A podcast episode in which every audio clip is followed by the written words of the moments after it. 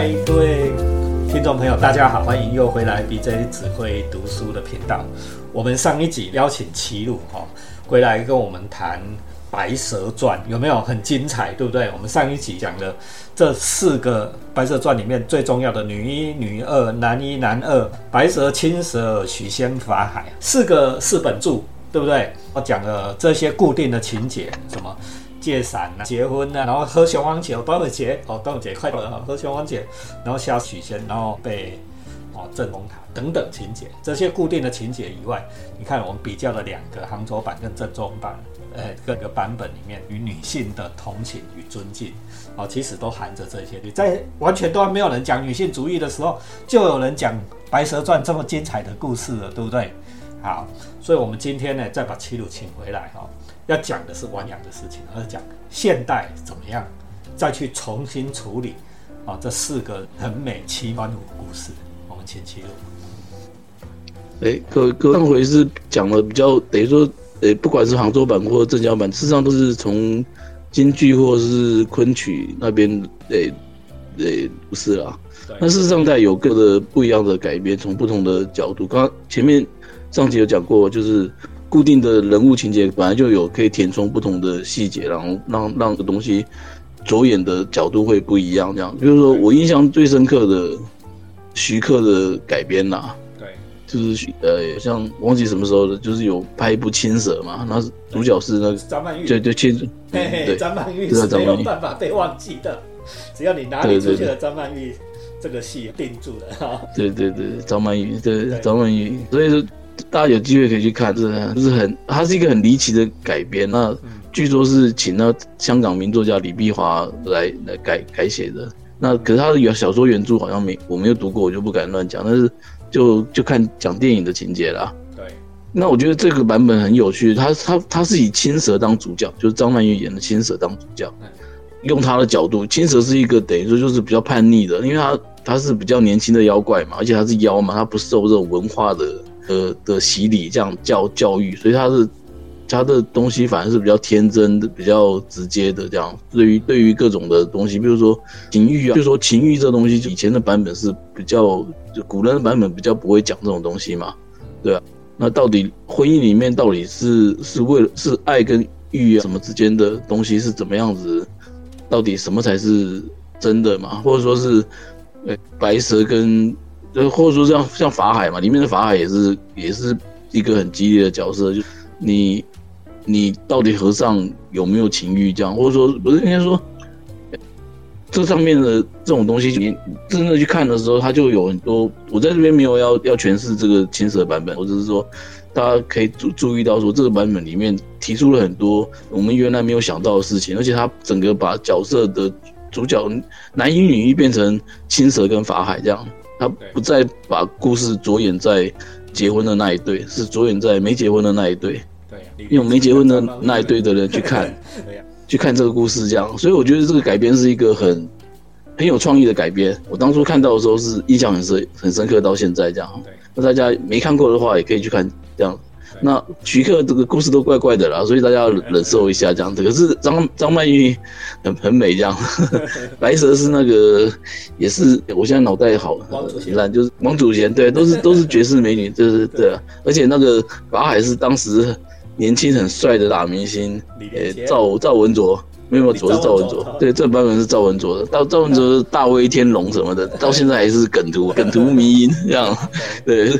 其实还是蛮有趣的版本的，对那那或者说，哎，刚刚讲到李连杰嘛，其实李连杰有一个版本，影版本，那个是陈晓东导演拍的，对。可是那个版本我就觉得比较烂，对。就是为什么？就是那个版本这个，呃，表面故事就表面故事，对，表面的故事就是全部，呃，全部故事，没有层次的故事。法海就是一个，他有点延续这个青蛇徐克版的青蛇啦。对吧？就是把那个法海变成有点像是主角，就是就是一个思考说，人跟妖到底是不是可以在一起？然后他自己身为一个和尚，可是和尚就是人啊，人要去怎么样去面对这个情欲的考验，什么之类的的的这种等等。可是他他没有什么很比较深层的那种的讨论的。那那反正我觉得就是一个李连杰跟那个赵文卓的比较这样而已啦。李连杰比较凶，而且陈晓东也没有像徐克有这么的复杂啦。对，可是当然里面就是特效打斗啊，非常的好看这样而已啦。那这个版本就所以就是有人都会改改出不同的东西啦，这样。那在这个可是这个版本里面呢，到有个点可以讲，就是许仙的版本里面是。诠释的比较好一点的，因为像那个版的许仙就是人渣，对吧？他他喜欢你就好像你自己没事一样，还还在背后捅一刀，这不是渣吗？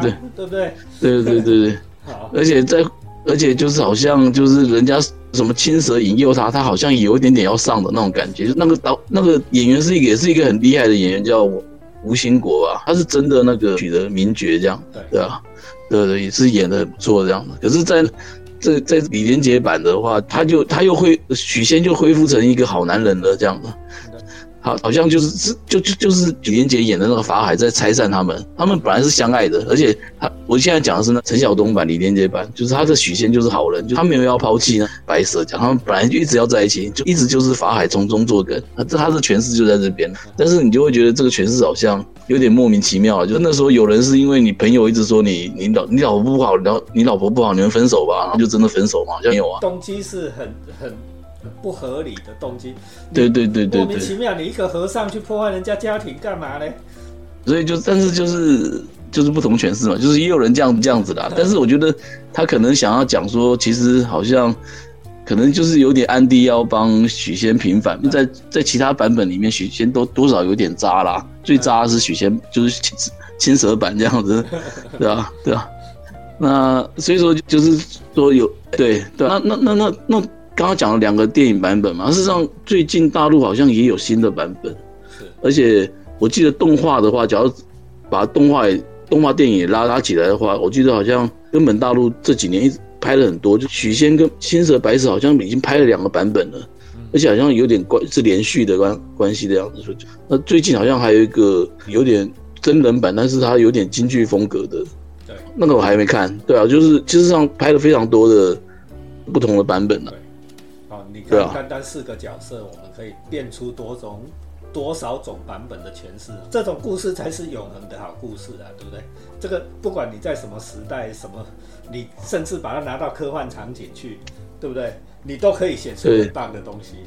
对，那么所以说，其实我觉得这不是有很多的可能性，然后每个人在里面找到自己的诠释，或者是想自己的想象这样。那我曾经。想过，因为最近我的工作一直很很很，那我就想说，万一我在失业，这个工作做不下去了，那我就想说，那我是不是来做神棍，对不对？因为神棍太难听了，我就是我我们要用好的名字，我来做个什么创作疗愈师这样。教创作，然后又教心灵疗愈，哎，这是不是现在很流行的东西？对呀，创作就是心灵疗愈。你看我，对，因为我本身也在教这种故事与剧本写作。你知道我的 FB 上面出现了各式各样的什么教人家创作、教人家故事写作、教人家剧本工作，工作榜有多多吗？OK，那其实很多的作用。我讲我自己也是一样，我教了十几二十年，哦，学生也最起码。教教过写剧本、写写故事，一上千个一定跑不掉的啦。上千个写这个东西，老实讲，有没有说上千个通通都变成会会写故事编剧？我到现在倒是没有那么乐观的。但是我希望说，我最起码我教出了一批观众，对不对？他们会用更深的角度去看看故事，去欣赏故事，像提鲁讲的，得到心灵的疗愈，这个倒是还还蛮重要。故事会帮你做这件事情。所以齐鲁讲的不是神棍，对对对对 对对对啊，只是对，啊就是因为我我比如说，其实就是也是这这两年跟 B J 录这个嘛，我自己体会很大啦。觉得说，你看我们讲西游讲水浒，事实上我讲到后面，我觉得说，我根本就是我在讲这个书的过程，事实上在在不断的疗疗愈自己，把自己的人生的很多的痛苦的地方嘛，借借此好像得到一个。一个抒发这样子，这这是我自己最大的体会了。写过是讲对 抒发了什么？在这几个故事里面，你得到了抒发了什么？比如说，你看我刚刚讲说《白蛇传》跟《西厢记》，我白西厢我没我们没有讲了，白蛇爱情婚姻关系嘛。对呀。那我讲稀有的事实上，我我自我自己知道我在偷渡我工作时的各种痛苦了。对啊，对啊，那些讲水果实上是讲我对社会的不平嘛，反社会的心理就在那边。就可以得到得到得到一些寄托，不会让我真的是出去杀人放火，对，不会不会变成真的又回到以前变成那种网络酸民嘛？我最近没有这么酸了，对吧？那我觉得这个东西都是都是透过思考这个这个故事的时候，让我的心灵得到更多的平静，这样，而且得到更多的层次快乐，这样，对对啊。所以我觉得说这东西事实上是是很有用的，嗯。那我我说我说什么要去什么？什么心灵疗愈创作师？那个开玩笑的啦，因为我觉得去帮人家智商或什么的，那个很深啊。但是不要乱搞。可是我觉得说，我们只要看书，只要去去思考这个故事的的本质或什么之类，我们在这里面就可以得到了很多的疗愈，这样子。那那这东西事实上是自己就可以做的，这样就就是去看书去想，说不定就可以做创作嘛，对不对？创作也是一种疗愈过程吧。对对对对，当然创作刚刚讲，必须讲就，不是每个人都可以达到很高境界，多少有点天分或努力的问题啦。但是，但是光是进行这件事情，就就就对本人人人人的心灵实际上是有有很大帮助的。我是这样觉得。没错，没错。像像我最近也是有这个感受。我们写的，我我虽然有一些作品都已经上演了，或者是出版了，哈，都已经。见众生了，对不对？但是大家知道，就是说我放在印典里面的更多，大概十倍于这个量啊！这为什么在做？有时候我在想说啊，我大好时光已经没有青春了啦，大好时光工作那么忙，我为什么要搞这个？其实是一种像齐鲁讲的这自我疗愈的过程，对不对？我们慢慢在这一个过程里面，从阅读和写作的过程里面，知道我们自己是多么糟糕的一个人。对不对？好，只有我们如如实的已经了解自己，我才能更、更、更觉得说更能接受这个世界嘛，对不对？如果我们没有了解自己，都觉得这个世界对我们很糟，但是其实是不是世界这么糟？不是啊，因为你自己很糟糕啊，对吧？你才会做出来这些事情，对不对？哦，就慢慢的这种疗愈的过程，让我们更能够接受我们日常生活给我们的种种的磨难。哦，命运很糟糕嘛，哦，这什么什什么生命？给我以痛，我报之以吻，是不是？这句话怎么讲？我我也不会，但意思就是这样，对。对啊，呃，来，所以我们为《白蛇传》呢做一个结语。我想是我个人的诠释，这个很个人，每个人想象是不太一样。我因为我我想前面必须讲到一个重点，就看小说有时候会理解自己的糟糕啦。当然，这个诠释也也反映了我一些糟糕的东西，但是。这是我自己想要，我我提供一个我我的诠释给大家一个一个参考，大家其实可以想想出自己的不同的的故事这样。那我我我我理解这个白蛇他们到底，这是我想象的故事了。到底，比如说喝雄黄酒的时候，到底就是他们夫妻关系破裂决裂的一个一个一个一个场景。喝了雄黄酒之后，到底发生什么事情？是是一场突然的发酒疯吗？好像说，原来白蛇是一个这么温厚、温柔、敦厚的一个贤人的一个一个一个一个一个形象，这样子。可是喝了酒之后，就变成一个一个一个妖怪这样。那是因为发酒疯吗？但是我想说，可能不止，可能不是只有发酒疯，而是而他可能产前忧郁症啊，因为那时候应该已经怀孕了这样。而且你要想，在故在这个故事里面，白蛇看起来好像是忙前忙后的人这样。他那个电视上是他撑起来的，对啊，那那那那甚至不要说是产前忧郁症，有可能就是忧郁症，就是就是他把大宝突然陷入了深深的 的忧郁里面，所以他实际上许仙不是因为一场酒疯，不是因为一场的东西，他可能已经累积了很多很多的命的问题了。对啊，而且他们也不是什么爱不爱的关系，他们应该是爱的。可是呢，水漫金山嘛，这也是一个很漂亮的隐喻象征嘛。水就是情感，就是突然一个巨大的的忧郁的，或者是各种的情感的爆发，这样子，然后你就看不住了。对，对对对对，那那许仙是没有办法处理的，对啊，那那所以说呢，许仙只能躲起来。就很多现在很多的婚姻的状况，不是很多人的也是这样，不是吗？就女生叫叫叫，跳跳跳这样子。男生就是不讲话，然后躲起来这样，这其实就是就是白蛇跟许仙，对啊。那男生事实上传统也没有受到这么多的教育，说要怎么样处理情绪，特别处理女人的情绪。而且男女刚刚讲的嘛，在这个社会上还是有很多不平等啊。事实上，女生很多的时候的承受的压力会比，特别在婚姻关系里面呢，会会比男男生一般来讲会会大啦。那所以就变得好像就是女生叫叫叫跳跳跳，男生就是躲起来躲到金山寺，对吧？就是我要去求法去了，就就关起来了。那那那这后来吵吵久了怎么办？曹九就两个就不讲话，就从此就永镇雷峰塔。事实上，永镇雷峰塔并不是不是法海用了什么一个什么那个雷峰塔把白娘娘整个压起来，而事实上是就心理层次来讲的话，事实上就是自己把自己关起来了，已经没有办法沟通了。这样，当可是当你你去想说白娘娘永镇雷峰塔的时候，可是你你要想许仙是不是其实自己也是自己困在金山寺里面。对啊，就是一个婚姻最终失败的景象了，这样的。在稿子里面写到有一个形容词很好，他说哈，许仙是被迫分身出另外一个人格，叫做法海。我们知道人的复杂性，我我们不断的在讲戏，都是在讲人的层次感跟人的复杂性，对不对？当我们男男人，呃，进去了，我真的扛不住了，好，你这女人。这个我爱的女人居然会这样踢笑，对不对嘛？哈，也是受不了爆发了嘛，对不对？被迫分身，就是说我们出来一个叫做法海的人格，对不对？